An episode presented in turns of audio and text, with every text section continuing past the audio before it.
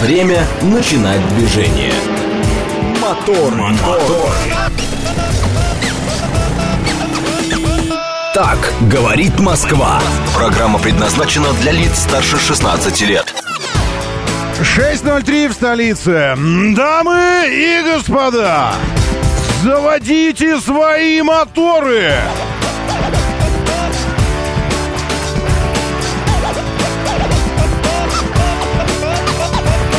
Это вторник, 25 июля на календаре. Здравствуйте, доброе утро. Приветствую вас. Зовут меня Роман Щукин. И у нас здесь программа о лучших друзьях каждого мужчины, о здравом смысле, логике жизни, вселенной. И Вильфанте, зачем вы разбудили Гривезника? Ну что вам не сиделось? Не обращали вы на него внимания какое-то время? И смотрите, как было по-разному. Ну вот теперь, видите, ливень. Ощущается как ливень. Ощущается, ну ладно, температурка ощущается как плюс 17. Ага, секундочку. Не все успел я сделать. Сейчас я поправлю быстро картиночку и смогу тогда перепощивать в стрим все то, о чем мы говорим. Вот, пожалуйста. 16 фактическое. Ощущается как 17. Нормально? Когда такое было? Ветер юго-западный, потому и ощущается теплее. Ливень на улице, ливень. Но как будто бы не на весь день. Это очень интересно. А на сколько тогда? Сейчас посмотрим. Дождь. Утром, днем облачно с прояснениями, вечером пасмурно, ночью ливень. А, это только ночью. Ну да ладно. Ну, сейчас тоже ливень прошел утром. Но вы спали еще, нормально. Я, причем, дважды попал. Выбегал из дома, попал. Забегал на работу, тоже попал. Еще и попалась сотрудница Росгвардии такая, что это? Не пущу, говорит. Я говорю, пусти. Стучу, говорю, тетенька, дверь-то открой. Она говорит, не пущу. Стой, под ливнем, все вот это. Да, Москва 15, Санкт-Петербург 15, Сочи 21, Ростов 20, Волгоград 20, Нижний 16, Новосибирск плюс 21. Световой день еще на 4 минуты похудел. Мне не нравится, что 4 минутками все решается. Когда прирастает, так по минуте, а как терять, так по 4 сразу. 16:29, продолжительность 14:21 восход, 20:50 закат, первая четверть Луны, неустойчивое магнитное поле и низкий ультрафиолетовый индекс. О, дышим озоном, потому что очень полезно. Это правда. Москва в этом смысле, конечно, город чрезвычайно озонированный, в том смысле, что у нас колоссальное количество зеленых насаждений в городе.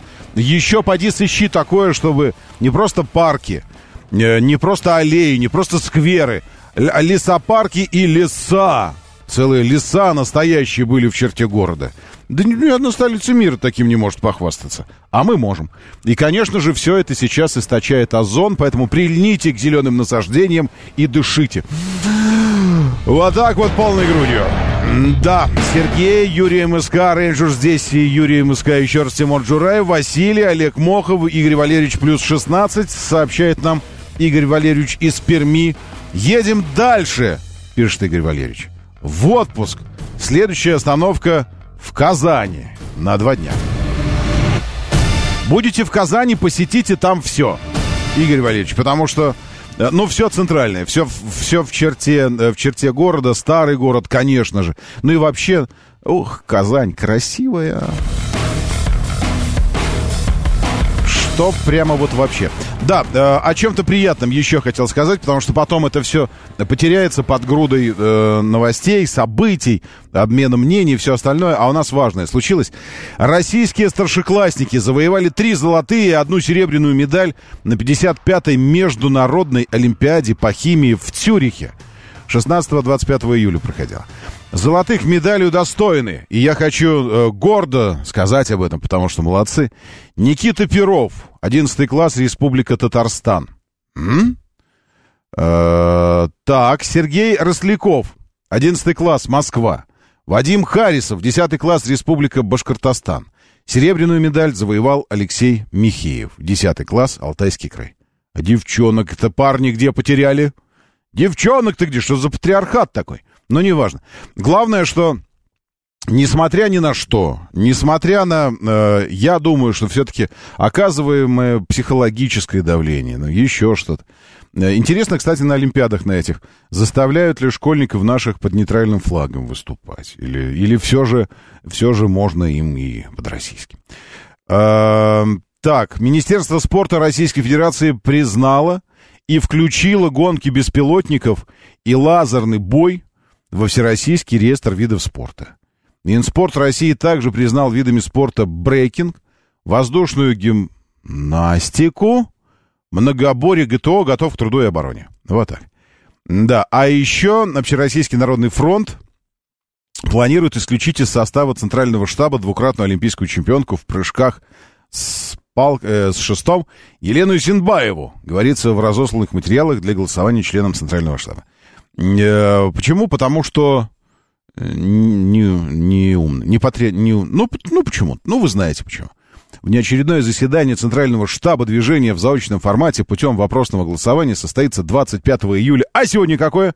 А сегодня 25 июля.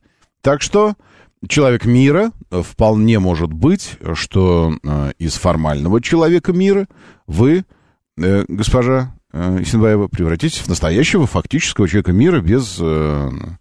этого, ну, без рода племени. Не, ну, с племенем, с каким? Ну, с родом, ну, не знаю, ну, в общем, без званий. США считают, что снабдили Украину всем необходимым для контрнаступления в ближайшие дни, объявят о новой помощи. Это очень логично. Мы снабдили всем необходимым, поэтому объявим о новой помощи.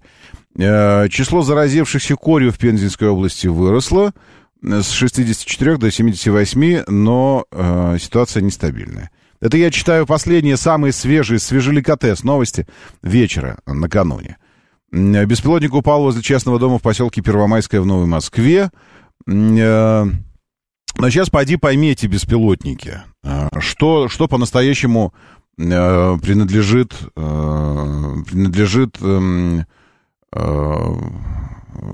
противной стороне. Я аккуратно это говорю. Ну, то есть фактически используется как оружие.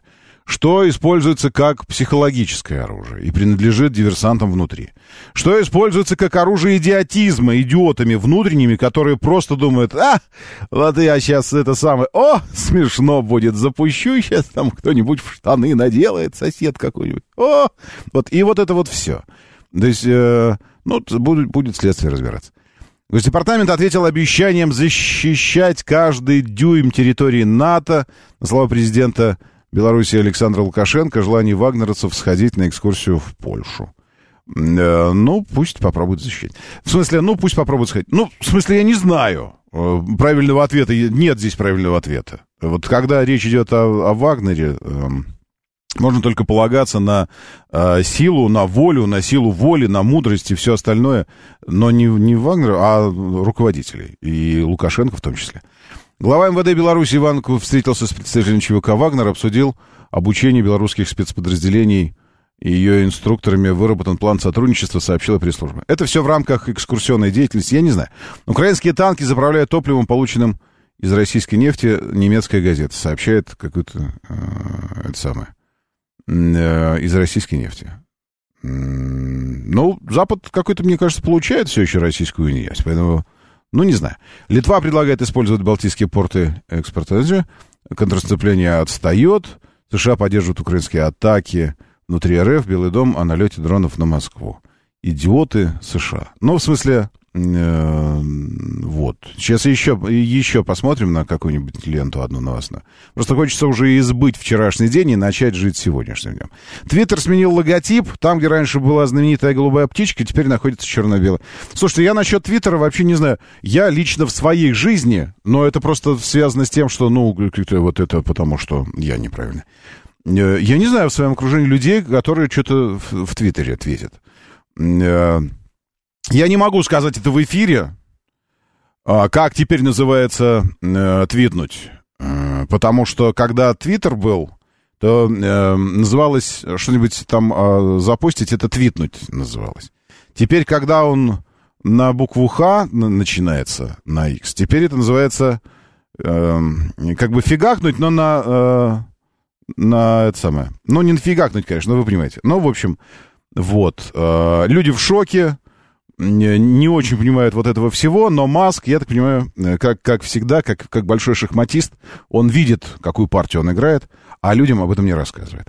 Потому что накануне в одном из интервью он обронил такую фразу, что X, вот этот новый X, каким-то образом, если все правильно сделать, может занять вообще половину финансовой системы мира, мировой системы.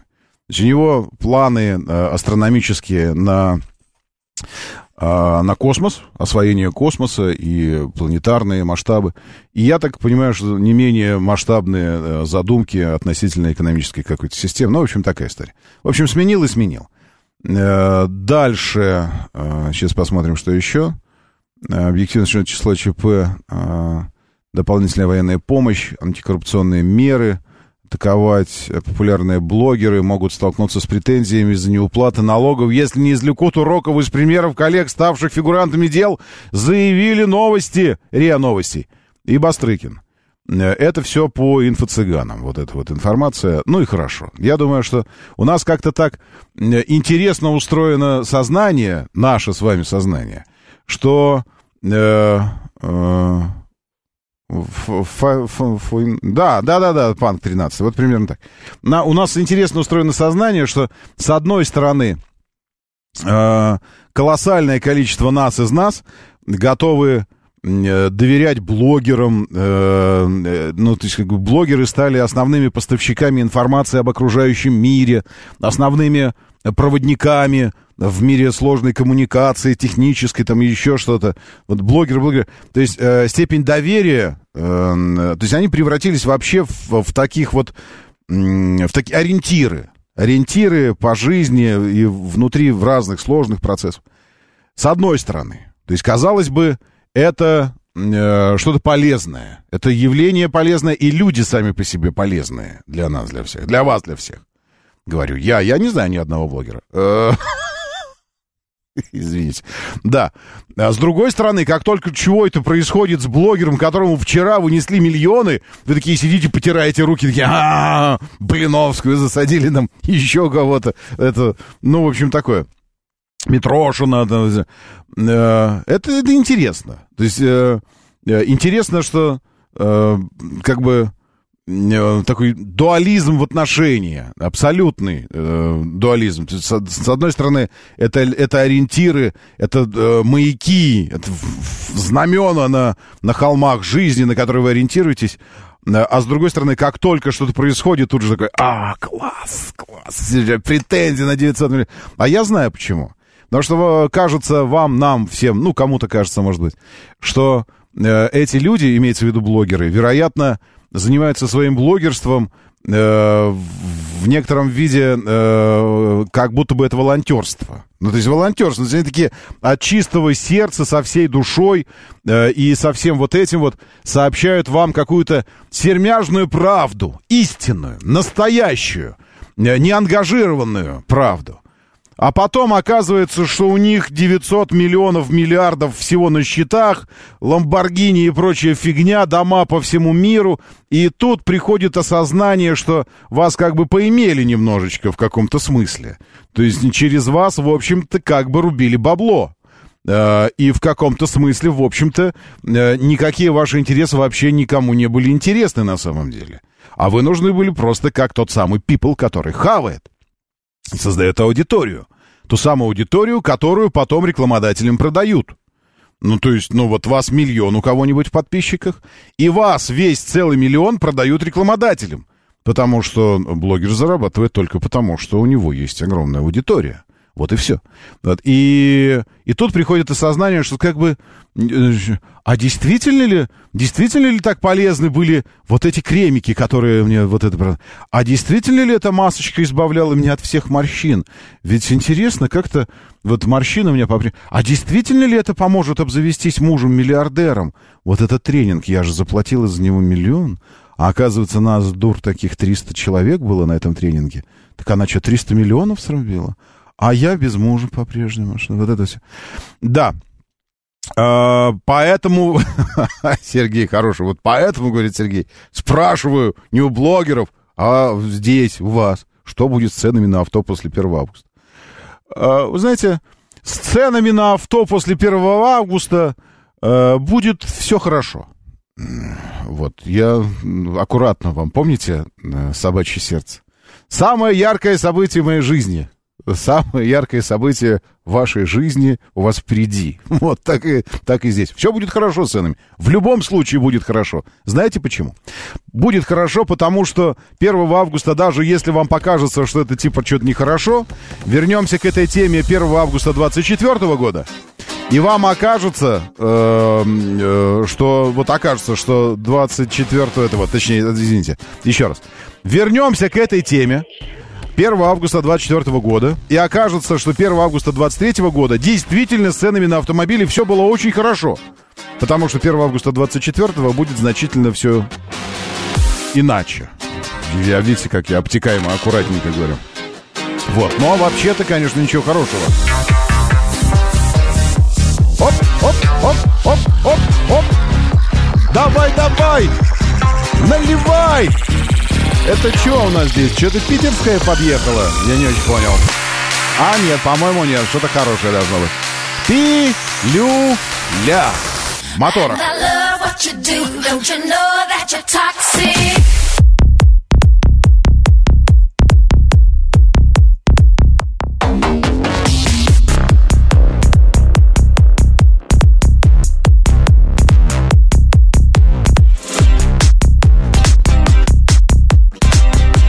И в телеге уже тоже. Щукин и все. Заходите. Телеграм-канал. Пилюли там уже. Ожидает всех любителей Бритни нашей.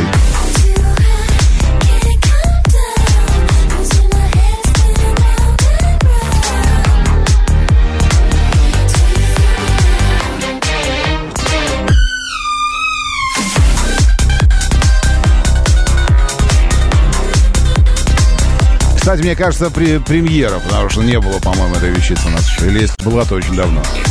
Доброе утро, Самсон Самсонов. Приветствую, давненько. Рисориус, Южному Уралу. Доброе. Экстримыч. На Сардинии по-прежнему жирковато, Экстримыч сообщает. Вчера было 39. Скоро домой в Замоскворечье. А у нас хорошо здесь в Замоскворечье. 16, 15, дожди, грибы. Именно в таком порядке: дожди, потом грибы.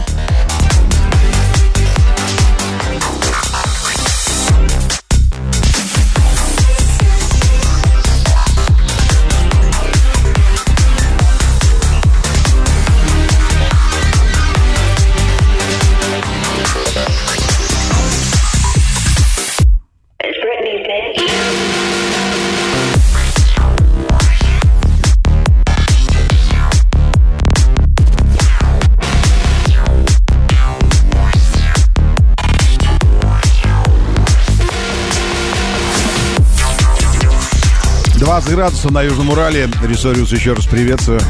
Саша Азум здесь с нами. И лучшие люди планеты в нашем бот-мессенджере. Говорит МСК-бот латиницей. В одно слово, как слышится, так и пишется. Традиционно стрим этой программы, то есть видео-радио, радио-видео в нашем телеграм-канале. Радио говорит МСК. Радио говорит МСК. В одно слово пишите латиницей.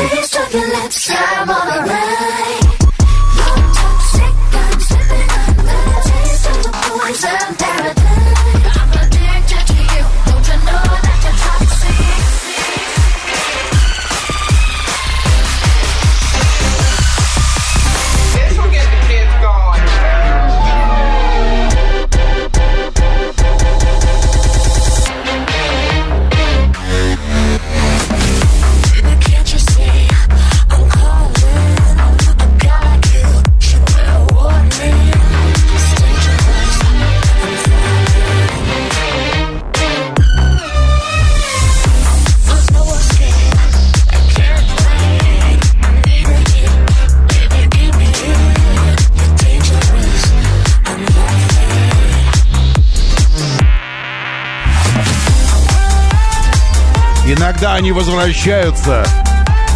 Бритни вернулась, и Футурама возвращается. Другие. Бендер ждет нас где-то на каком-то канале. На фестивале в Сан-Диего устроили в честь возвращения культового сериала, который спустя 10 лет вернулся. Устроили межпланетный экспресс, дронами показали в небе все вот это вот. Очень красиво, очень. Они показали, и я показываю.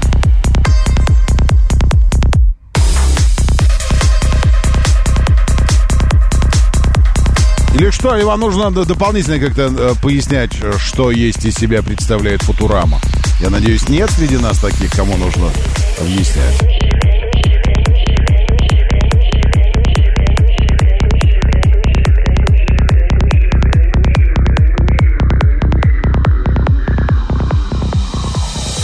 В движении. 7373948, телефон прямого эфира, про движение расскажите, потому что это рубрика «В движении», она про движение, она не обязательно там пробки, вот еще что-то. Вот едете, так и скажите, что едете. Вот ехали вы по Дмитровке, да и ехали вы себе, но нет, у метро Дмитровская по направлению в центр уже ДТП случилось.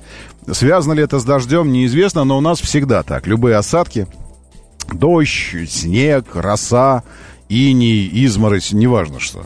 Все равно, во-первых, все превращается в грязь вокруг, а во-вторых, все превращаются в дураков каких-то, извините, честное слово, на дорогах. После Борисовских прудов, там, где у вас делают мост, железная дорога, реконструкция эстакады, вот это вот все на Каширке по направлению в центр. Вот в одном масштабе карты показано ДТП, а в другом масштабе дорожные работы. Это требует определенного разъяснения. Так что там у вас? Но это так, это риторический вопрос, потому что в любом случае там пробка. Это самое главное. Из-за чего, это уже отдельная история. И только что еще чего-то у меня было на Западе. Да, Новая Рига.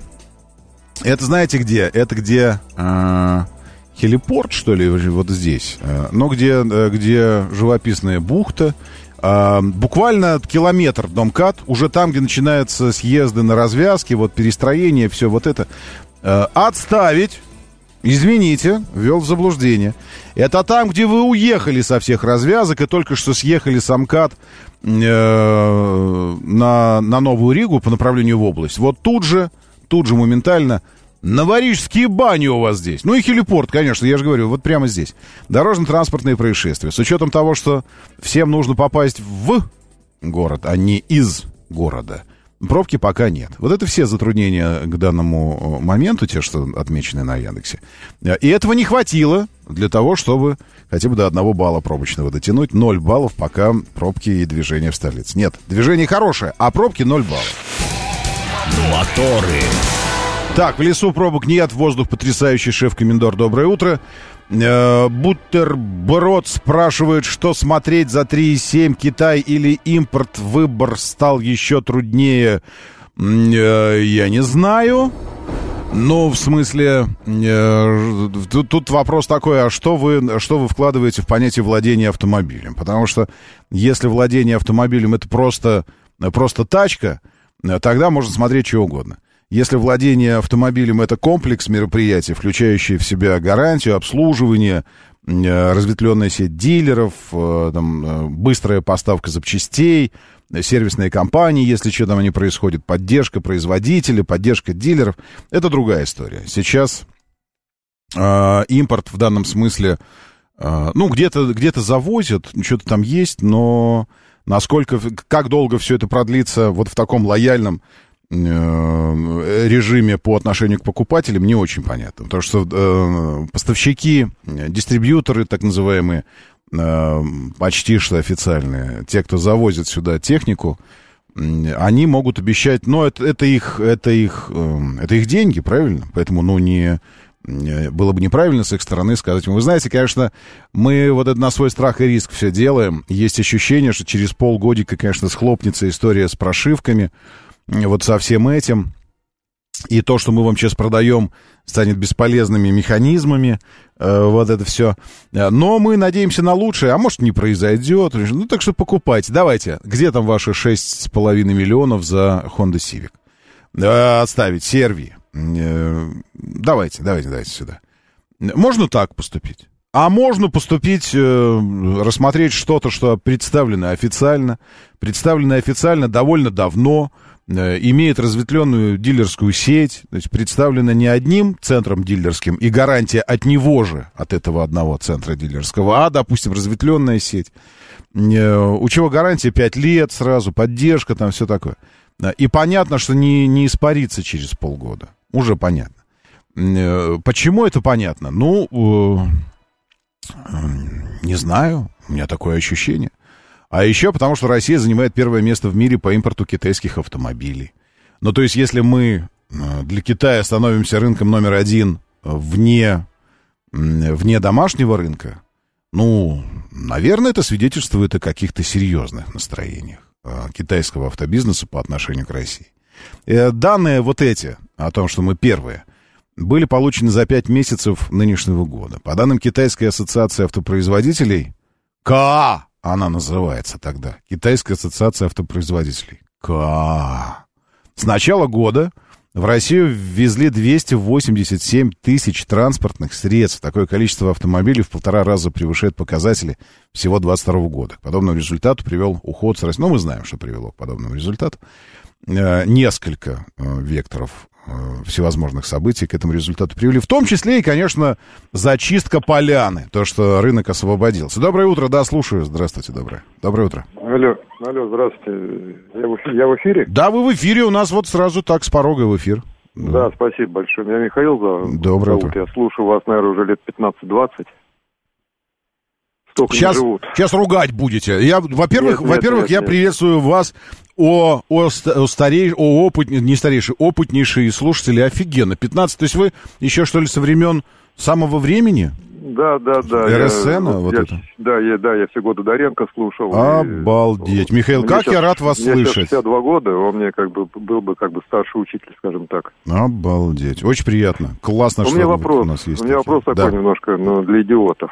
Скажите, у меня Kia Seltos, второй год идет, 1,6, 123 лошади. Да. Я вот не пойму, автомат. Все работает штатно, но уж больно движок рычит. Я иногда кейптаун даю, на вгон движок слабенький. И он доходит до 6300, до красной зоны, и скидывается сам на следующую скорость.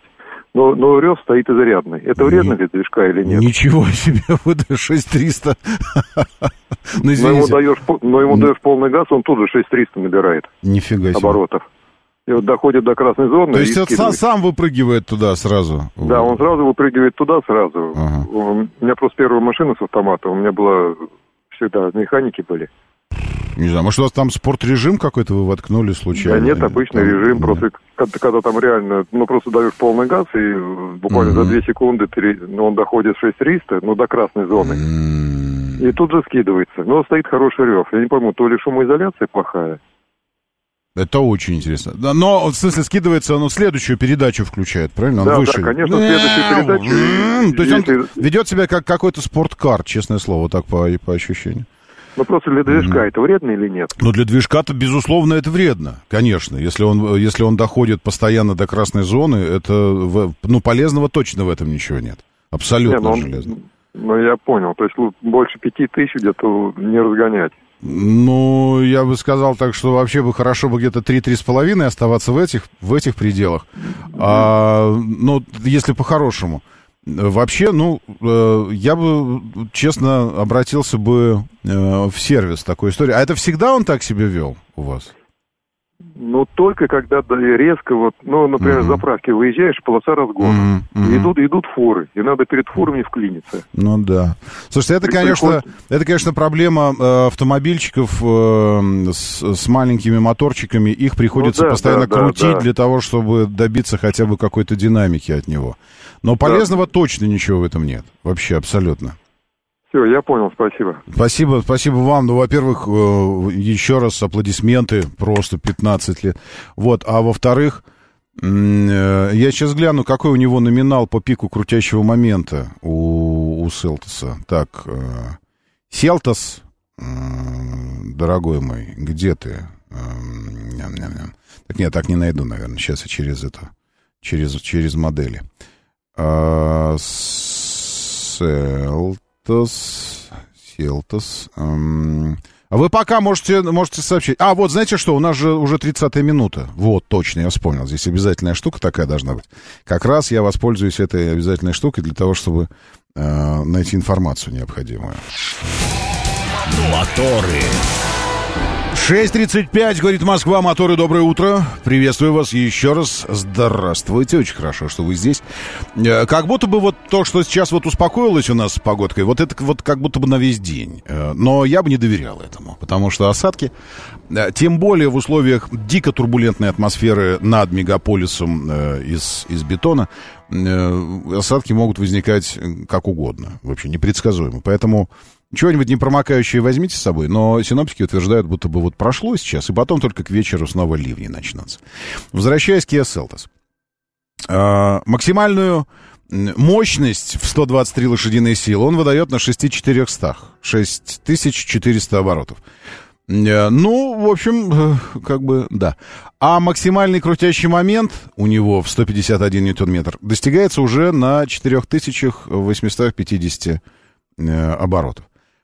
Поэтому я так скажу, что для разгона крутить его выше вот этого числа не имеет смысла. Потому что дальше идет сверхнагрузка на двигатель, сверхизнос узлов и агрегатов, а фактического разгона не происходит. У него действительно, чем хорош, я так понимаю, именно... это и было одной из причин приобретения именно такого компактного двигателя, точнее, Селтоса с этим компактным двигателем, потому что у него классический автомат, потому что у остальных версий там вариатор, ну, у тех, что 149 сил, а у этого автомат шестиступенчатый. Но у нас-то в разгоне участвует именно крутящий момент, дает динамику разгонную, правильно?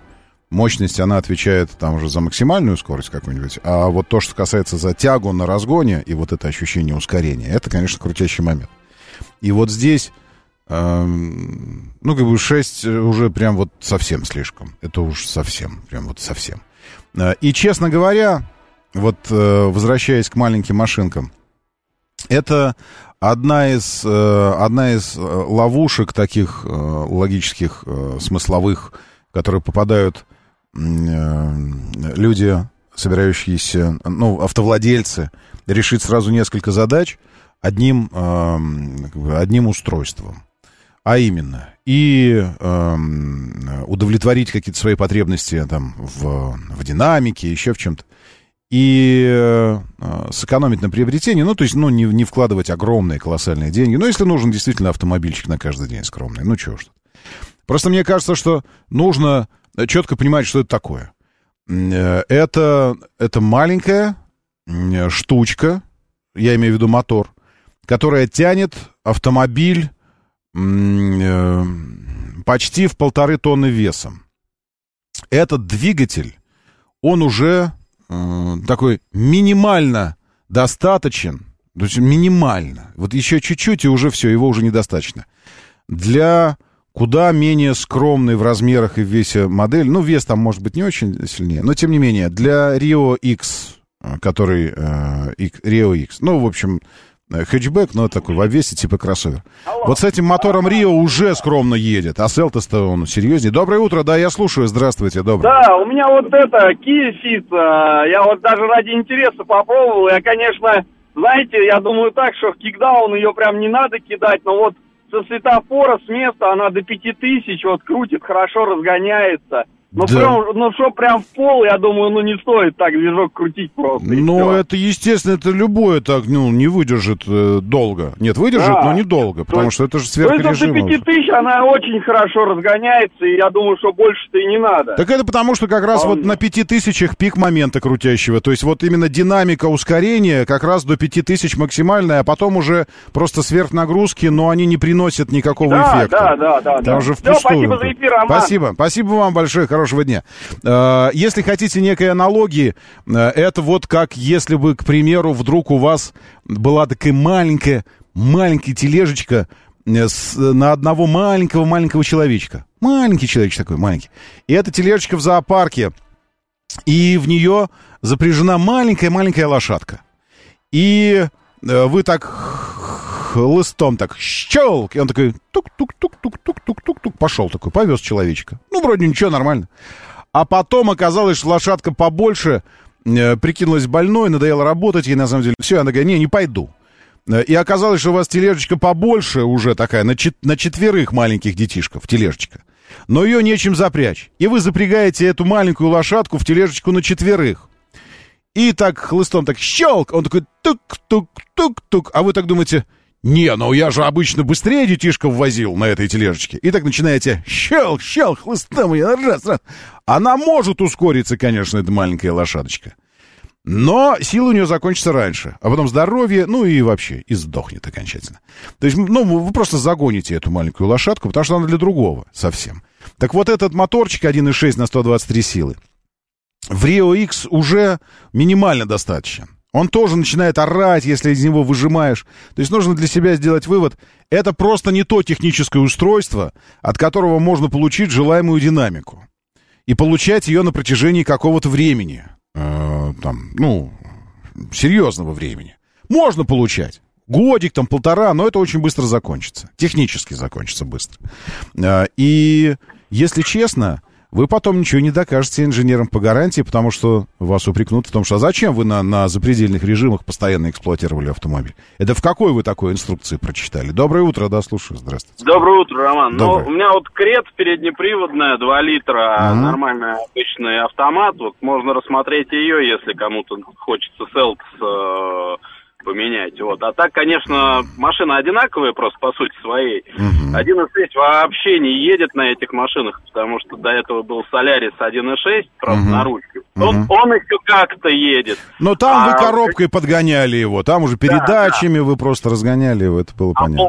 Полторы тонны плюс загрузка, потому что 1,5 тонны это машина пустая. Плюс Т-80, это плюс жена, плюс собака, там еще что-то, шмурдяк какой-то. Там уже 1,7 тонны это будет. Это точно, и 1.6 ее просто, ну, если только в спокойном режиме, а так действительно моторы у них слабенькие, потому что вот с корейцами всю жизнь свою, да, с акцентом. Ну, недокормленные они там, да, они такие вот, ну, слабоваты. И очень боятся они перегрузок и голода масляного, вот, в своей практике. Скажу, поэтому тут только в общем, надо что-то с темпераментом своим решать и менять отношение к динамике. Просто поспокойнее чуть-чуть, можно там не... Ну, или 3 литра чего-то брать такое, если уж любишь. Ну, вы знаете, там... не обязательно даже 3. Вот я вам честно скажу, Cool Ray, или вот вчера у нас голосование проводилось по Cool Ray, или Чинган, вот этот CS35, там уже 150.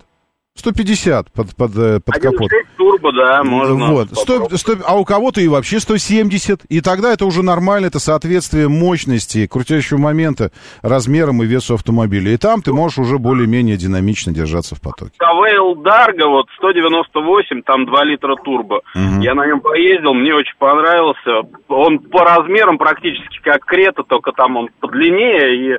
Салон побольше для пассажиров сделано лучше, конечно. Ну, не, но он, по-моему, серьезнее Крета, ну что, он крупненький парень такой. Крупный. Ну, да, вот багажничек у него, как у Крета, это точно, потому что я туда все излазил в нем, потому что рассматривал его к замене вот на Крету, и он мне очень понравился, конечно, по начинке он гораздо богаче Крета, рядом даже не стоит, в принципе.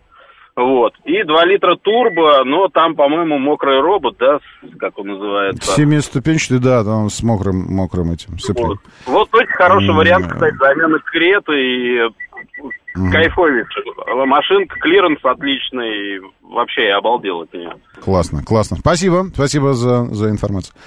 Чего хотел сказать? Да, ну, в общем, ну просто нужно либо с темпераментом как-то работать, либо брать что-то серьезнее, что будет ехать на меньших оборотах и при меньшей нагрузке. Разумно ли покупать автомобиль, если в регионе эксплуатации отсутствуют дилерские центры? Даниил Т. спрашивает. Подруга рассматривает приобретение Levan X3 Pro, но в Рязани нет ни одного дилера. Узнавал. В Москве можно ли проводить плановые ТО у дилеров Джили? В Рязани утверждают, что нет. Такой вопрос появился в связи с наличием вливания агрегатов от Джили. Телефон службы поддержки. Неделя 2-3 не работает. Через форму обращения на их сайте эта компания не отвечает. А мне предложили, говорят, в тест возьми вот этот X3 Pro, как раз покатайся и все такое. Значит, с этим самым Леваном вот какая история. Секундочку, я сейчас посмотрю. У меня же где-то был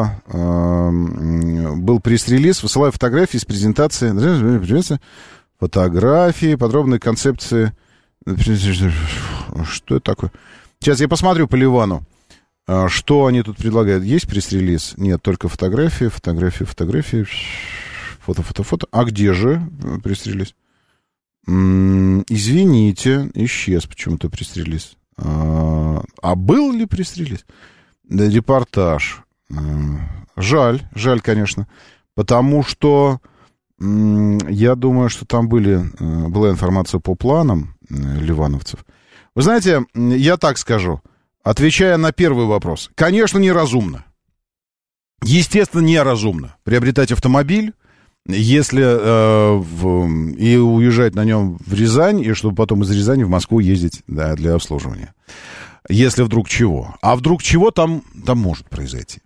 Наличие узлов, агрегатов от Джили в Ливане не случайно, потому что это, по сути, совместное детище. Причем довольно старый автомобиль, вот этот X3 Pro. Я с ним не сталкивался, но мои коллеги, такие старожилы вот этого всего рынка, и китайского тоже, утверждают, что ему там уже за 10 лет этой модели, и там чуть подправили. Вот. Это не случайно наличие там агрегатов, просто потому что Джили и Лифан, помните, была такая компания, которая сейчас сосредоточилась на технических устройствах другого характера, не автомобильных, но тем не менее они объединились для того, чтобы вот этот бренд, по-моему, в 2019 году они его сделали, или в 2020, ну, в общем, такое, Ливан. Неразумно. Давайте, знаете как, Даниил, я прям вот скопирую, сфотографирую прям вот ваше сообщение, сейчас я его фотографирую. И я прямо вот представительнице бренда перешлю ваше сообщение и посмотрим, что она мне ответит. Давайте так сделаем. По поводу, во-первых, развития дилерской сети, потому что у них там планы были какие-то колоссальные по развитию, по всему. На что у меня как бы свое видение. В том смысле, что, мне кажется... у них там еще и планы по выводу моделей. То есть, кстати говоря, одна из моделей должна появиться вообще сейчас, вот на днях. Там что-то в августе должна была выводиться. Потом третья модель должна была выходить, наверное, к сентябрю. И планы колоссальные. Но... это должно быть... Автомобили должны быть других качеств, других характеристик, потому что вот далеко выехать и выдержать конкуренцию, представляя что-то такое архаичное, чем большинство из нас подумает, что можно заменить там какую-нибудь Приору, ну, не Приору, ладно, Гранту или Весту, младшая версия, или Ларгус. Это, наверное, стратегия, имеющая какую-то логику под собой, просто потому что это самые народные автомобили. Ну, то есть вот этот Ливан работает в сегменте, где работает продукция АвтоВАЗа. Ну уж, во всяком случае, с этим 3X Pro. Что за автомобиль? Да я могу показать вам, это вообще никаких проблем. Больше того, странно, что вы... и не смотрели его, потому что я же быстро обзор записал о нем. И этот обзор уже давно висит в канале у меня в ютубчике. И прямо обзор был записан с презентации этого автомобиля, и презентации бренда сразу же. И сейчас, секунду, я буду перебрасывать сюда. И вот... На нашем рынке сейчас каждый новый автомобиль... Вот, пожалуйста. Ливан. Ливан, вот, пожалуйста. Пусть этот обзорчик идет тогда, ладно? Ну, чтобы увидели сразу автомобиль. Видеть можно в стриме, я напомню, вы смотрите радио, вы не только слушаете. Это только слабаки слушают, ну, ладно. Нормальные люди тоже слушают иногда только. Но вообще прошаренные, конечно, пользователи коммуникативных сетей, они слушают и смотрят, если позволяет окружающая действительность. Радио говорит МСК. Здесь в телеграм-канал заходите, кнопка «Вступить», присоединяйтесь к стриму, смотрите. Или в ВКонтакте, можно вообще на странице нашей, если в Телеграме вы только онлайн можете присоединяться, закончилась программа, закончилось видео, то ВКонтакте вы можете найти полностью все программы, вышедшие в эфир, и пересмотреть, переслушать их там на странице нашей радиостанции. Говорит Москва, 94.8. Все, вот это вот Levan X3 Pro, так называется эта штучка. Скорлупочка. Его называют кроссовером, но это вот, ну, как бы это сказать. Да, про что я хотел вам сказать. Что там были планы выводить несколько моделей и развивать, конечно, дилерскую сеть по продажам этих автомобилей. У меня, по-моему, даже где-то визитка есть еще и руководителя именно по продажам.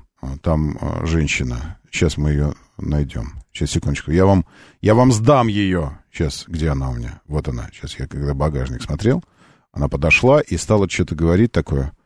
А я говорю, вот она. Вот сейчас, секундочку. Давайте послушаем. Как ее? Компактный кроссовер. Да. Да, да. Это кроссовер компактный. А вы? Я Арина Огольцева, руководитель отдела продаж. Арина Огольцева, руководитель отдела продаж. Пожалуйста, идите в социальные сети и гуглите. Компания Levan Motor.Rus. Levan Motor.Rus. Все, идите, гуглите, находите, задайте ей вопросы. Потому что руководитель отдела продаж как раз точно все должен понимать о развитии дилерской сети, о поддержке покупателей и о том, почему до сих пор покупатели и на горячей линии ничего не могут узнать.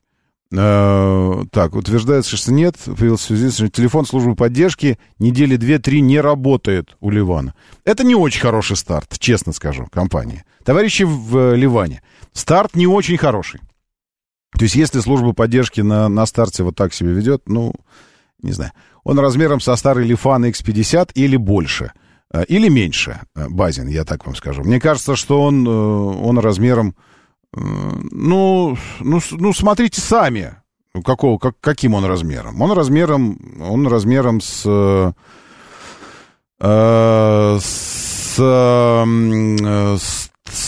даже. Он размером с Rio X, только чуть меньше. Хэтчбэк Rio X, но только поменьше еще. У него достаточная колесная база, чтобы внутри было более-менее по салончику, по размерам, потому что, видите, свесов практически нет, ни переднего, ни заднего. Но так-то вообще он не создает впечатления такого мощного кроссовера. Нет, размер у него компактный, я бы так сказал. Это компактный кроссовер. Или, может быть, даже сверхкомпактный. Никакой, конечно, не кроссовер, а просто хэтчбэк. Хэтчбэк, у которого путем манипуляции с подвеской чуть-чуть увеличен клиренс. И такой же тоненький, компактный, скромный пластиковый обвес по периметру кузова. Зато внутри нормальный экранчик, мультимедийные системы, кресло, отделочка разноцветная такая вот, что-то тверденькое, что-то мягенькое, рыжая вставочка такая. Вот оно все. Если сравнивать с той же Вестой, Веста, может быть, создает впечатление чуть более такого серьезного автомобиля визуально, но зато этот полностью оборудован всем тем, чем должен оборудован быть автомобиль этого сегмента. Круиз-контроль, по-моему, лимитер даже есть, хотя могу ошибаться, но круиз точно есть. АБС, ESP, все системы, там подключение мобильного телефона, мультимедиечка нормальная, вот, все, что должно быть в автомобиле, все есть у него. В отличие от той же Весты, которой только надлежит обретать все эти системы, которые электронные, которые выпадали из производства в связи с санкциями и со всем остальным. Вот такая история с этим Леваном. Но точно совершенно до выяснения перспектив, а я бы и перспективам тоже не верил. Даже если вот будут заявлены какие-то перспективы, там мы в следующем году выйдем, и в Рязани тоже будет 5 дилерских центров. Вот когда будут, тогда и купим. Вот так. Потому что перспективы на словах это одно. Вообще китайские наши товарищи, они любят и умеют относиться с определенной долей свободы к чему-то, что в нашей действительности считалось, если не табуированной вещью, то уж во всяком случае это было точно не принято так делать. О чем я говорю? Как пример. как пример. И я думаю, что этот пример, он отражает вообще в целом отношение китайских бизнесменов, китайских автопроизводителей к разным процессам, не только к тест-драйвам. То есть я сталкиваюсь уже не первый раз с тем, что за несколько дней до мероприятия мероприятие отменяется просто, без объяснения причин, китайской стороной. И они там относятся к этому как к нормальному абсолютно. Но мы придумали что-то провести, но мы и передумали. Окей. Там вы уже графики поменяли, уже там все устроили, уже режим-то все сделали, готовы к мероприятию, к тест-драйву, все, выезд, там все, они такие, а мы передумали. Да, что-то там, да, решили отменить. Все, отменили. Это вот сейчас несколько историй, я не буду называть бренды, но тем не менее... Российским сотрудникам, тем, кто начал работать в этих китайских компаниях, сейчас тоже приходится несладко. Для них это тоже такая новая парадигма отношений между компанией, отделом пиара и журналистами, и блогерами. То есть, когда ты вот за несколько дней, ты там, а вот должен был тест быть. А нет, мы лучше проведем онлайн-презентацию. Окей. Там все изменили графики, освободили время себе под мероприятие. То есть вот примерно такое отношение на разных уровнях, может быть, ко всему. Вот, а мы передумали дилерские центры открывать. Да потом откроем. Да ничего страшного. Да что-то. А мы решили сделать вместо кроссовера там седан. Да ничего, да обещали. Да, ну, мы пообещали, так и переобещаем. Ничего страшного. Нормально. Жизнь продолжается. Доброе утро. Да, слушаю. Здравствуйте. Доброе. Доброе утро. Меня зовут Рустем, Москва. Да, Рустем. Я хотел узнать ваше мнение по поводу купленного автомобиля. Недавно приобрел Citroёn C4 Grand Picasso 2016 года, дизель. Вот. Хотел узнать, купил я его, потому что у меня в семье родилась двойня, у меня трое детей. В предыдущий автомобиль мы не вмещались, а до этого ездил на Шкоде Октавия 1.4 турбо. Ну, слушайте, а что уже сейчас-то что? Можно сказать, что это идеальный выбор, вы приобрели самый классный автомобиль. Но если серьезно, кроме шуток, у меня в семье очень близкий человек, решая подобные задачи, он, правда, пересаживался с Рено, как он назывался? Не Лагуна, а что-то поменьше, ну, тоже универсал. Вот, ну, старенький такой. Пересаживался и взял себе ровно же дизель, там, по-моему, 2, нет, не 2 литра, или 2. Или 1,6. Нет, у меня 1,6, да, вот. Дизель тоже, вот в черном цвете, и абсолютно счастлив, доволен, пищит уже там, второй год, по-моему, катает. Его тоже взял с пробегом, какого-то 18-го, по-моему, года. И полностью счастлив. Поэтому моя эксплуатация закончилась этого автомобиля давно, когда они были здесь представлены. Да и серьезно-то я на нем не ездил. Но мой опыт, то, о чем я... Вот я про надежность ничего не скажу. Тут уж как вы обслуживаете его и все остальное, качество топлива. Но по функционалу очень классная модель. Я помню, мы по Парижу ездили. У нас трансфер был, когда в Париж прилетели на автосалон. Были как раз вот эти Пикассы Гранд. И очень мягенький, комфортный автомобильчик, где все на своем месте, масса практичных ниш, каких-то кармашков, еще что-то такое. Все очень комфортно, обзор классный. А дальше уже по вопросам эксплуатации, как вы будете за ним следить. Но обычно семейные люди следят и ухаживают за автомобилем очень хорошо. Ну да, это верно. Спасибо вот, большое. Спасибо вам. Вот за топливом следить и обслуживать. Вообще... Нужно сказать, что технические устройства — это такие технические устройства, как, в общем-то, и с организмом человека. Ты следишь за ним, даешь ему обслуживание быстро, заметив какое-то отклонение от нормы, тут же предупредительно занимаешься этим вопросом, не давая проблеме развиться, и будет служить долго и качественно. Сам функциональный автомобиль, конечно, хорош. Вот именно для семьи один из тех вариантов, которые прям классно комфортный. Какая альтернатива у Тигуана на полном приводе из китайских автомобилей? У Тигуана на полном приводе альтернатива Тигуан на полном приводе из Китая, правда, привезенный. Ну, если серьезно... Сейчас я подумаю на полном приводе. Но Чинган какой-нибудь, Юник побольше, конечно, он больше Тигуана.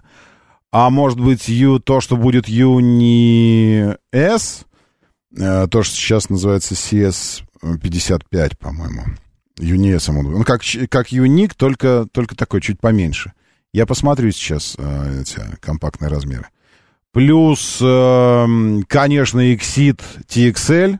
Он, по-моему, один в один тигуанчик по размерам. И полноприводный. И с моторчиком тоже там может быть 2 литра, то есть нормально едущий. Еще, конечно же, Monjaro Джили. Ну уж куда без него. Это прям прямая, по-моему, альтернатива.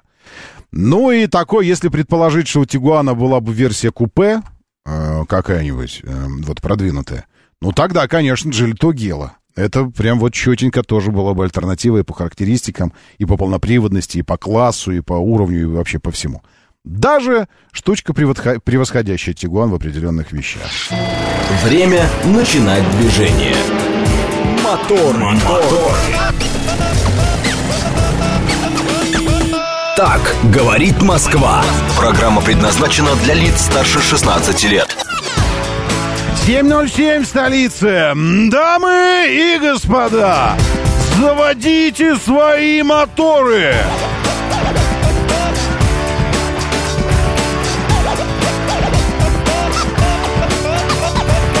Это вторник, развратница, 25 июля на календаре. Доброе утро. Приветствую вас, зовут меня Роман Щукин. У нас здесь программа обо всем лучшем для лучших, то есть для нас с нами. С вами, с нами. И Верунчик, доброе утро. Игорь Захаров, привет, молодой дедулька. Здесь Павел Кудашкин, как альтернатива Тигуан, сейчас поговорим. Так, Даниил Тезис, еще Павел Кудашкин, снова Лермирон. Приветствую, Григорий СПБ. С нами Дмитрий, 386-й, еще Шефкомендор, и Дима Хамовники, и лучшие люди планеты, и все здесь, и я читаю ваши сообщения. Очень хорошо, что пишете. Говорит МСК-бот. Латиницей. В одно слово, как слышится, так и пишется. Потому что, ну вот и пишите. Вова Мылкин тоже здесь с нами. 7373-948. 7373-948. Телефон прямого эфира. Пожалуйста, заходите. По 495 коду. Ничего еще не сказал. Ну, смотрите программу, потому что я иногда кое-чего показываю здесь. Радио говорит МСК. Телеграм-канал. Здесь можно и нужно смотреть. Радио говорит МСК. Или в ВКонтакте в нашей социальной группе. А что из свежего? Сейчас, секундочку. Что-то у нас... С дефицитом бюджета. Нет, все нормально, дефицит бюджета, все хорошо. Дополнительная военная помощь, что-то такое. Противопехотные мины, дефицит бюджета выше 2%. И что-то такое. Нет, все спокойно. Спокойно, граждане, спокойно. Можно продолжать отдыхать. Все на месте, все. Сейчас, секундочку, еще один ресурс посмотрю. А что там у них? Мистификация. Парламент Турции рассматривает заявку Швеции. Встреча БРИКС, что-то такое.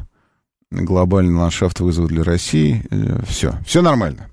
Пока что пассажиры за ноябрь можете отдыхать. Окей. АМС тоже здесь. Доброе утро. Приветствую, очень хорошо. Ну что, граждане, я думаю, что нам нужно сразу же моментально опилюлиться сейчас. Ну так, чтобы уже разобраться с этим вопросом. Ну и дальше пойти уже к автомобилям. Но прежде я скажу так. Я передумал думать, что Monjaro может быть альтернативой Тигуан. Нет, может быть, конечно, по цене. Потому что Тигуаны, сейчас я открою нынешние, что там как-то по нынешним ценам, сейчас, секундочку. Последний, который вот я видел, он там что-то в пределах 5,7, 5 и что-то, и 6 чем-то, но потом, если со скидками, то 5 сколько-то там последние. То, что я видел предложение, причем... Я так не понял, это Тигуан уже, который приехал из Китая или не из Китая. С пробегом 90 тысяч 2600. Вот я вижу. А если новые? Сейчас посмотрим. Новые остались еще? Новые остались. 6 миллионов 499 тысяч 600 рублей. Цена на двухлитровый Тигуан. Вот. Это как бы такая вот история. Chain Market.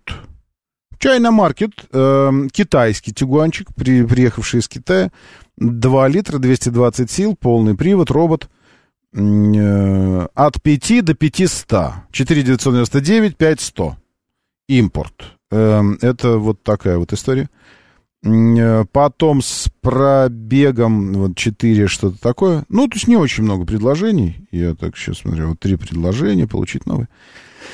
Но если 17 предложений по цене от 4 до 6,5. Вот 17 предложений. Но это с пробегом, 22 год. 5800, 6439, 2 литра 180 сил, 21 год. Роботизированная, полный... это что, он с пробегом, что ли, еще? Что за такие деньги?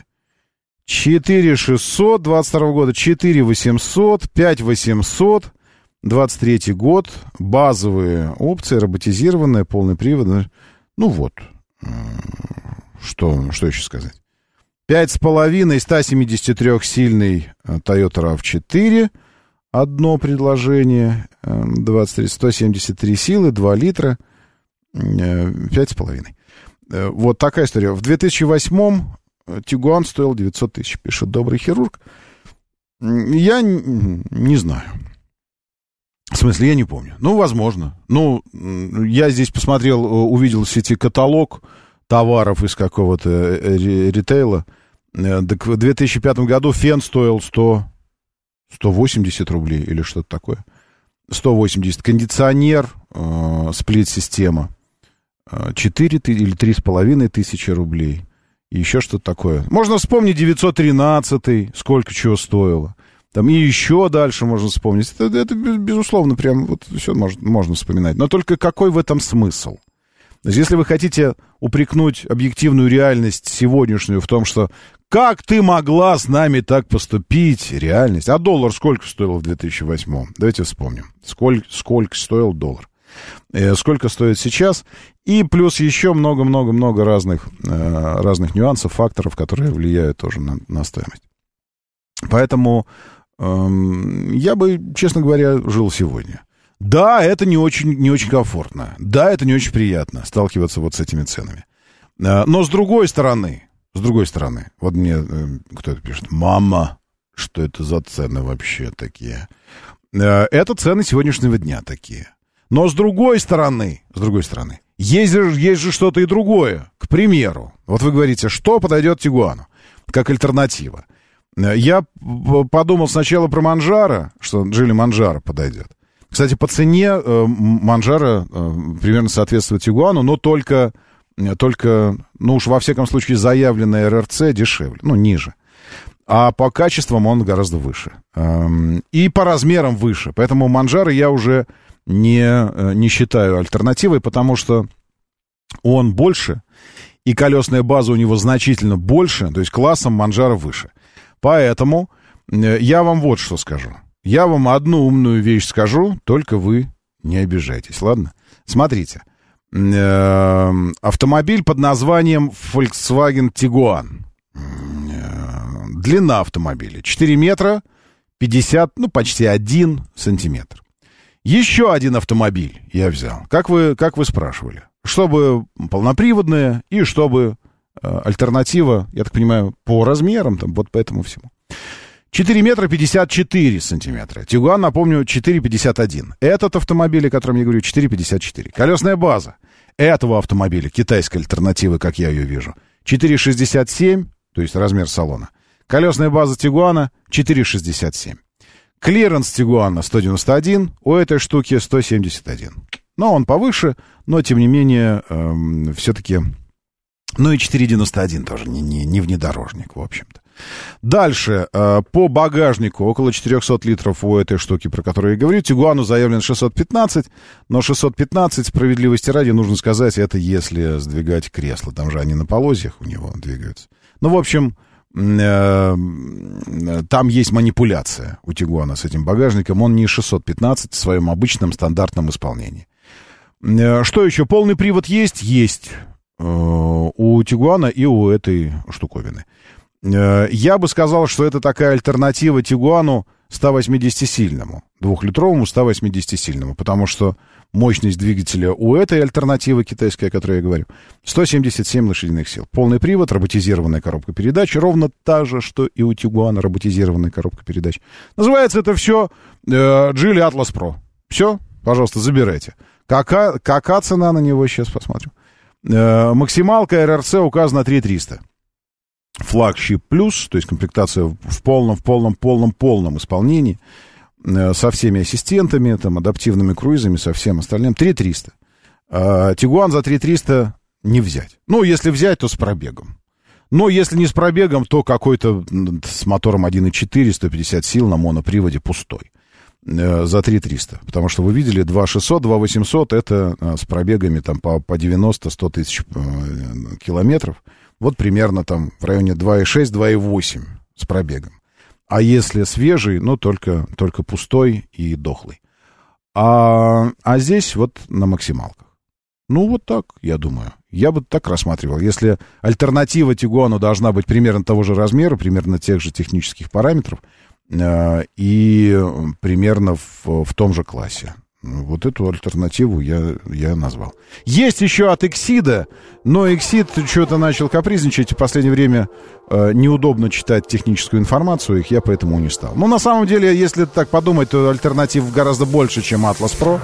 Это просто то, что на поверхности лежало. Вот я его взял и приложил к этому самому Тигуану. Так, Юник можно взять за эти деньги. Да, можно взять за эти деньги Юник, он тоже будет больше классом. За эти деньги можно взять новинку от Exit RX. Не говорю о TLX даже, а RX, который как Lexus RX, но только не Lexus, а Exit. И других качеств совсем автомобиль по отношению к Тигуану. Ну, повыше, по упакованию. Кстати, официальная презентация модели на днях случится. И мы будем там с вами. Ну... Она онлайн будет презентация. Потом мы будем с нами на этой самой презентации.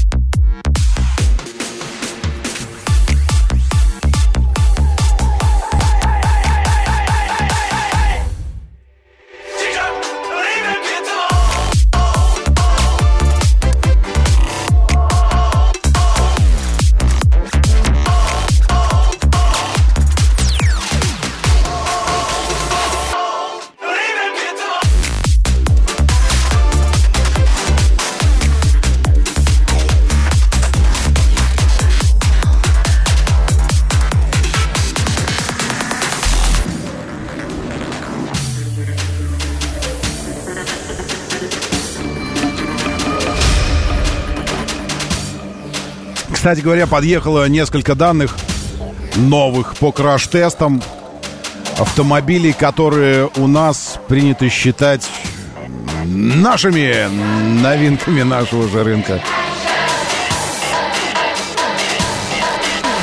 Приятно удивила Амода, нападали на Амодку. Были недовольны Амодой, что-то вот у нас подозрения какие-то были. И тут у Евро-NCAP есть данные. У Евро-NCAP, не чайный NCAP, а Евро-NCAP. Ну, правда, там он называется Chery Amoda. У нас это просто Amoda, но суть не меняется.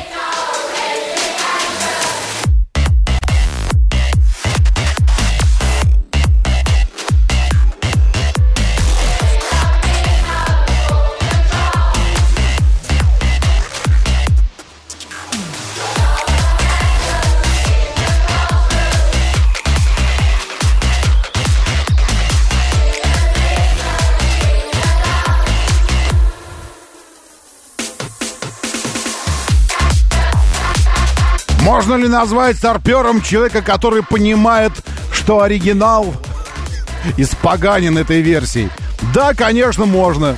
Ну, естественно. А как вас еще назвать?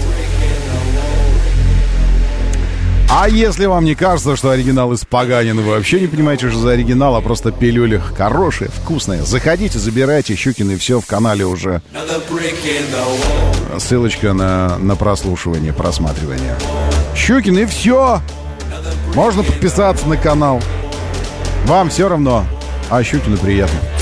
Доброе утро, Николай, Юрий, 762. Приветствую, Геннадий, Павел Кудашкин с нами, Вячеслав Моряк, АМС, Александр II здесь, Павел Ф, добрый хирург, Григорий СПБ.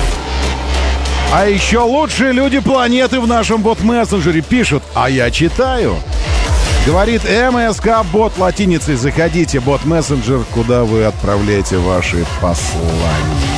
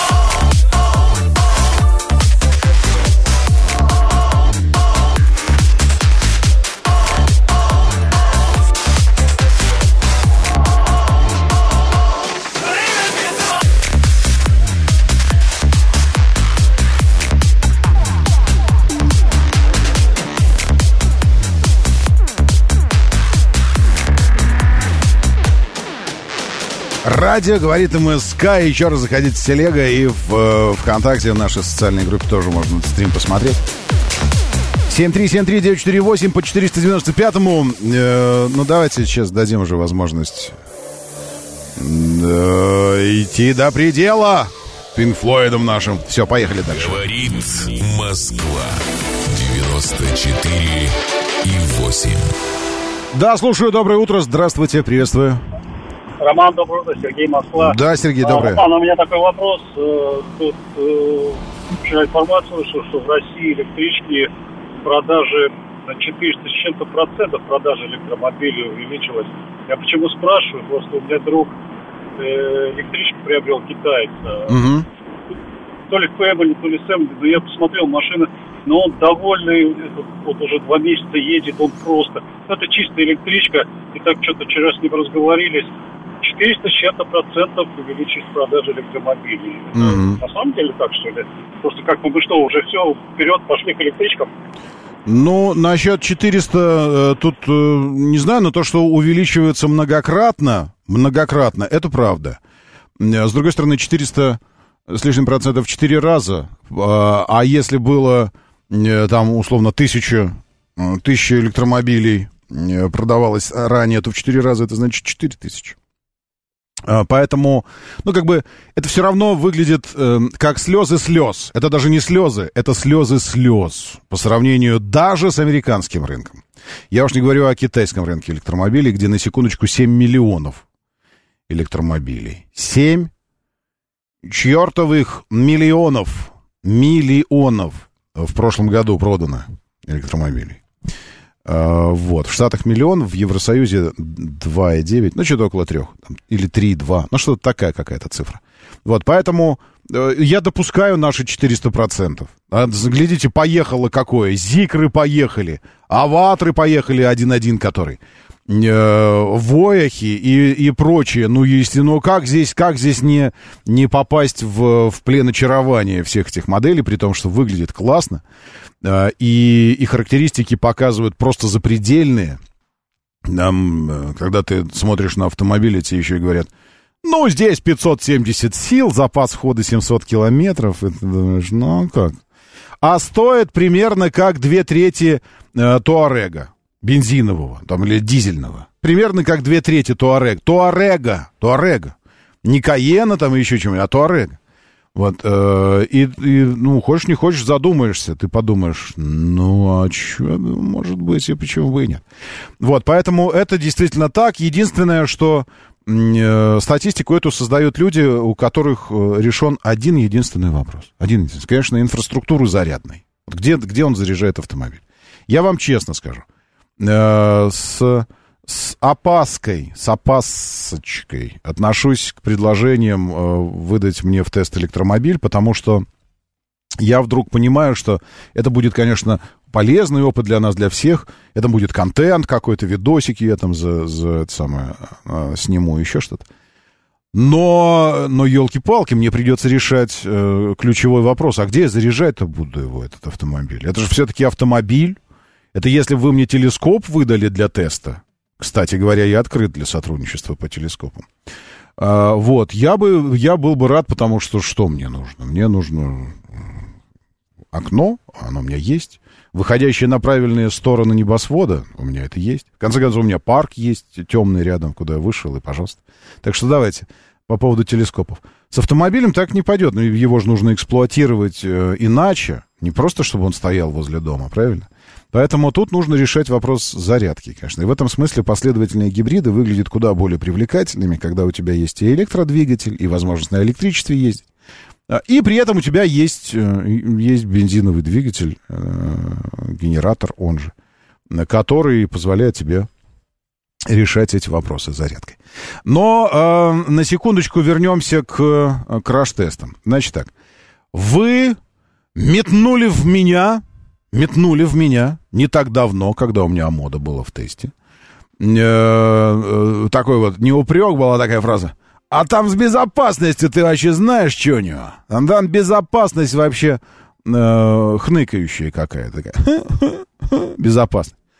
Предлагаю вашему вниманию познакомиться с официальными данными по результатам краш-теста автомобиля Chery Amoda-5. Более известен на российском рынке как Amoda C5. Видео. Хотите видео? Пожалуйста, смотрите видео. Может быть, там даже звук есть. Есть звук. Вот так, под такой саунд его били. Нет, конечно, это не то. Смотрим видео. Тум-тум-тум-тум. Вот европейцы любят такие какие-то звучки. Итак, Chery Amoda-5. Для начала нужно сказать, что защита водителя 87%. Удар бам! С перекрытием 50%. Или каким? Сейчас я пока не вижу. Это как бы встречное столкновение на скорости 50 километров. Жах! Страшнейшее, конечно, столкновение. Сработали поддушки. Да, с 50% перекрытием. Страшно. Удар о стену. Фу, просто неподвижную стену удар. Мордая стена. Срабатывают поддушки, вот и шторки там, и все такое. Стекла остаются целыми. В салоне все панели остаются на месте. Ребенок на заднем диване остается пристегнутым. Ну, или это не ребенок был, подросток какой-то, манекен. Ветровое стекло целым остается, даже при срабатывании подушки. Удар боковой, то есть имитирующий въезд. На 60 километрах тележка имитирует въезд большого автомобиля сбоку в водителя.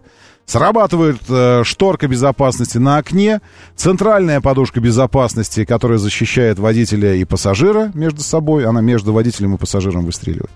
Но чтобы головами они не того всего. Автомобиль не переворачивается, остается устойчивым. Стекло ветровое без даже трещин остается. Все нормально. То есть 87%, это мы сейчас видим, удары по защите пассажира. Защита детеныша человеческого. 87%. Вот один сидит подросток без удерживающего устройства, второй сидит в кресле. Удар сбоку, удар... Все, у нас сейчас новости должны быть. Значит, защита пешеходов 68%. Никто не любит пешеходов. И Amoda C5 любит пешеходов чуть меньше, чем водители и детей внутри салона. Это нормально. Я продолжу уже через минутку-другую. Моторы. 7:37, говорит Москва. Моторы, доброе утро, приветствую. Какая жесть, честно говоря.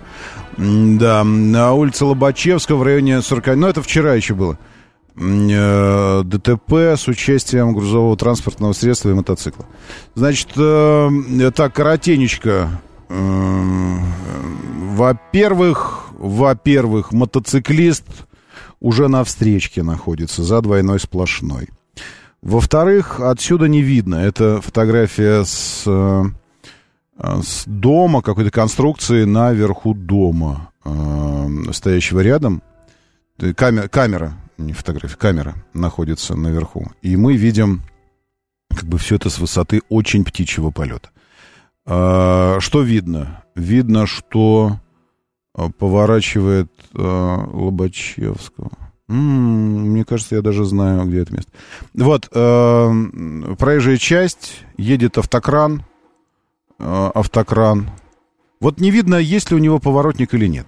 И он собирается повернуть на территорию, ну, дворовую куда-то заехать. Разрыв, въезд официальный, все. И вот он едет, и вот он поворачивает. И в этот момент сзади мотоциклист появляется, который ехал в той же полосе, что этот автокран. И мотоциклист как бы решает... А кран поворачивает налево. И мотоциклист решает объехать кран, этот поворачивающий слева, уже выехав навстречу. То есть он как бы через двойную сплошную выезжает.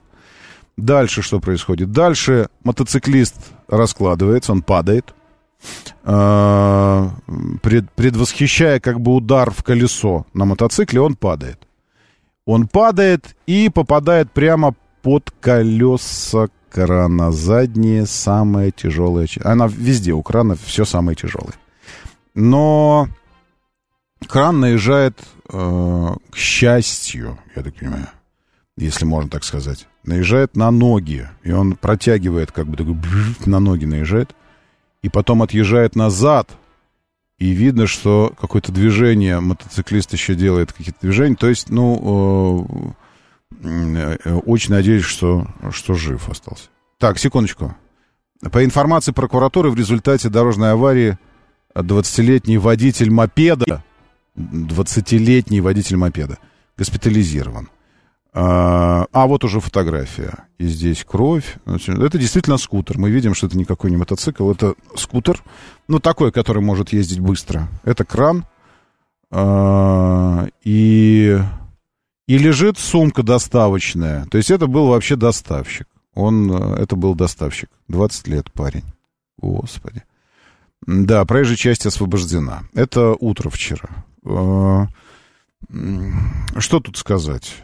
Да, мне кажется, ну, все понятно, о чем говорить. Тут как бы только посочувствовать вообще всем. Всем посочувствовать. На Рязанском проспекте ДТП с участием автомобиля и мотоцикла. Это вчера. Это вот, смотрите, только одно утро, первая половина дня вчера. Посмотрим, что здесь произошло. Автомобиль и мотоцикл.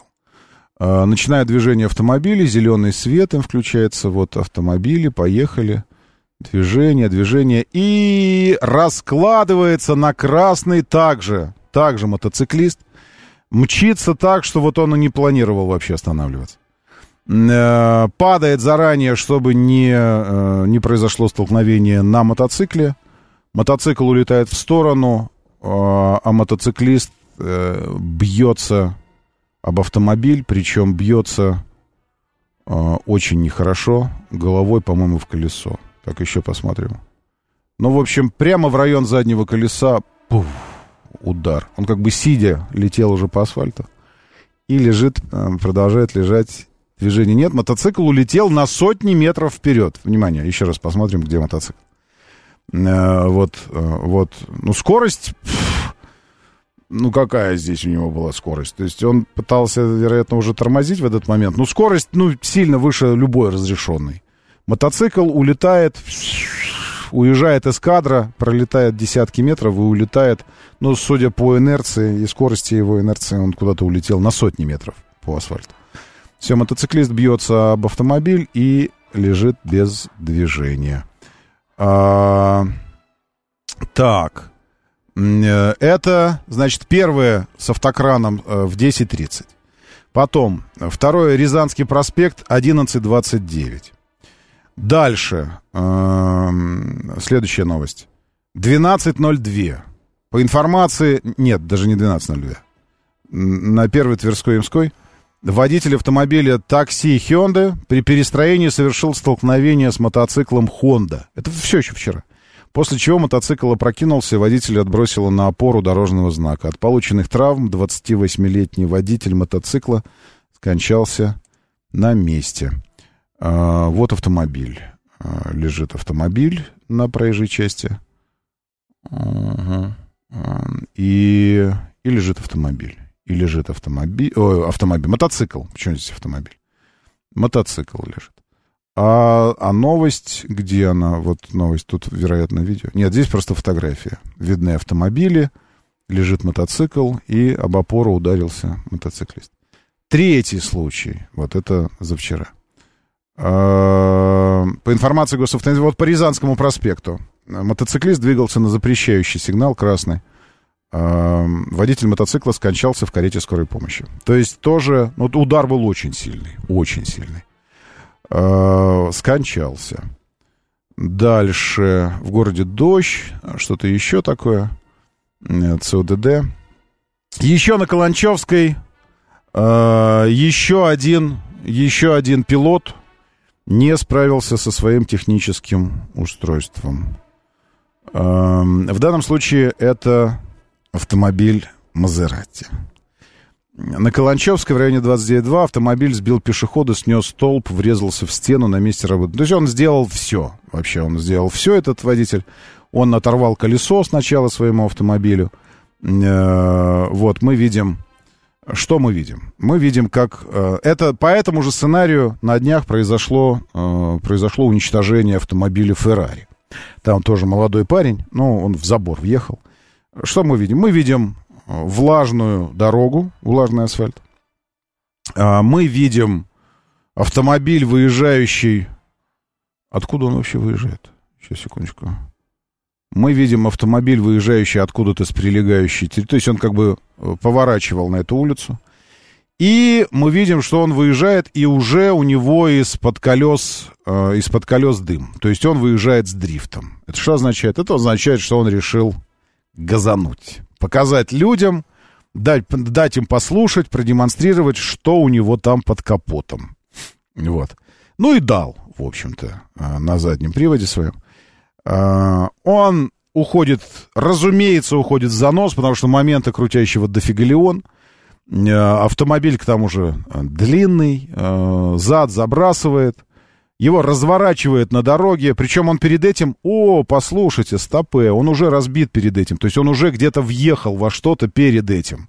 Потому что вот его разворачивает, и у него видно, что правая сторона бампера уже разбита. Он его вращает на дороге, он налетает на бордюр, отделяющий трамвайные рельсы, идущие посередине улицы. В сторону улетает колесо, переднее левое, и без колеса он бьется в стену, вот, сбивая женщину-пешехода. То есть, вот такая вот история. Вот последствия. Мы видим Мазерати в стене, без колес, все. Водитель утверждает, что у него что это там с тормозами случилось. Что у него что-то случилось с тормозами. Есть где-то даже было где-то видео, даже сейчас можно, не знаю, можно ли его послушать. Сейчас я посмотрю, секундочку, попробую найти.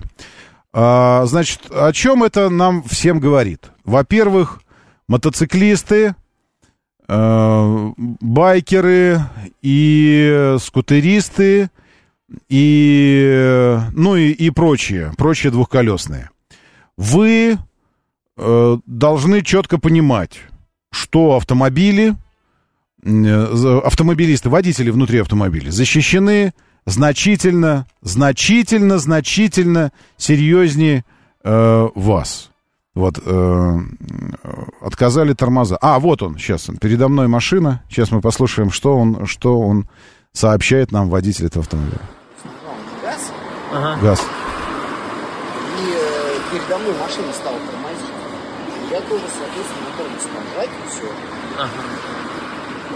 И чувствую, что у меня машина не слушается. Я пытался влево вырулить, и она вообще... То есть я не идиот, он не идиот. Но глаза какие-то шальные такие у чувака. Глазки-то немножечко такие эти.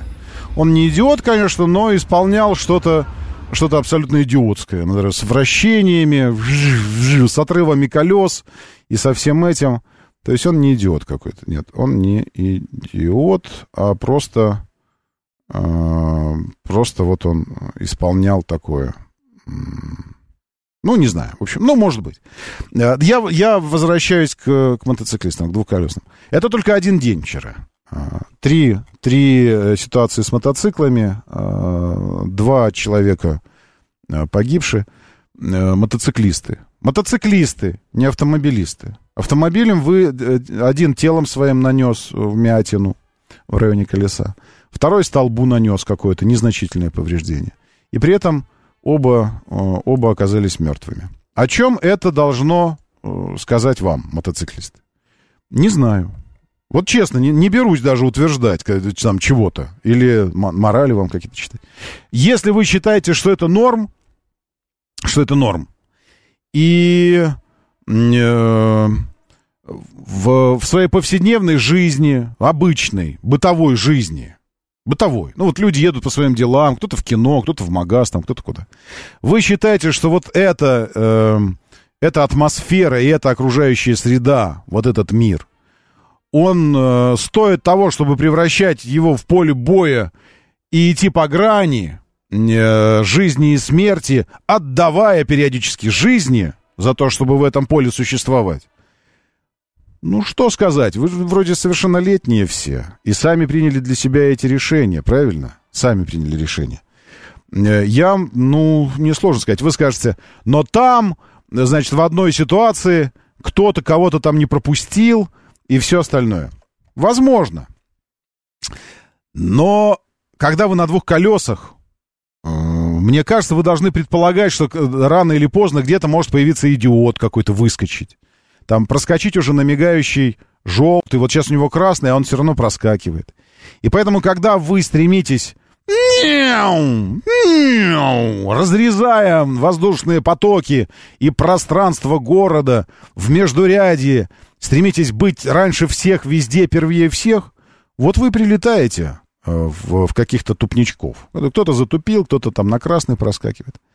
Я думаю, что если со скоростью потока двигаться, относительной скоростью потока, то подобных вещей могло бы и не быть.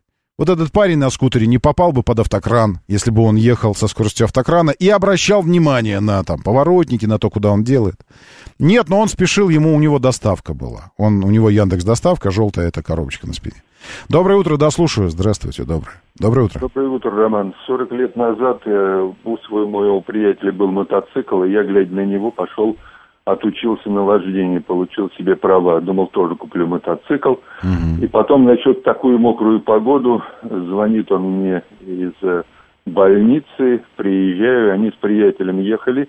По второй полосе обгоняли автобус. И на повороте повело колеса. И они, так сказать, залетая под автобус, благодаря тому, что только вот врезались в боковину, сломали оба по ноге, и потом оба ходили на ходулях. Прошло 40 лет, Роман, ничего не меняется. Вот нет, так же бьются те же самые безбашенные вот эти вот гонки.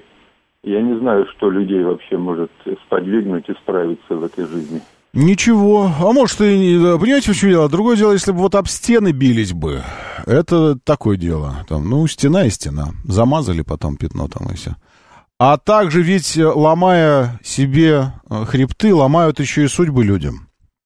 Потому что это же куча экспертиз, судебных заседаний, еще чего-то. И вот эта куча всего. Не знаю. Мне кажется, что рисковать жизнью, и вот так отвязно рисковать жизнью, можно куда с большей пользой для государства. Тем более сейчас, сегодня. Есть возможности рисковать жизнью с гораздо большей пользой. Для чего вы это делаете вот так вот просто на Лобачевского под автокраном? Доброе утро, да, слушаю, здравствуйте. Здравствуйте, Владимир из Москвы. Да, Владимир. Вот вы рассказываете с этим автокраном, и я вот вижу абсолютно стандартная схема, по которой вот все лето, я уже пару раз, наверное, видел на трассах и еще слышал об этом.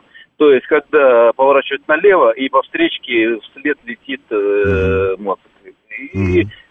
И в итоге получаются мешки на обочине. Ну да. Вот, не знаю, у меня такое ощущение, что чувство самосохранения, даже, наверное, не чувство самосохранения, а просто мозгов, наверное, нет.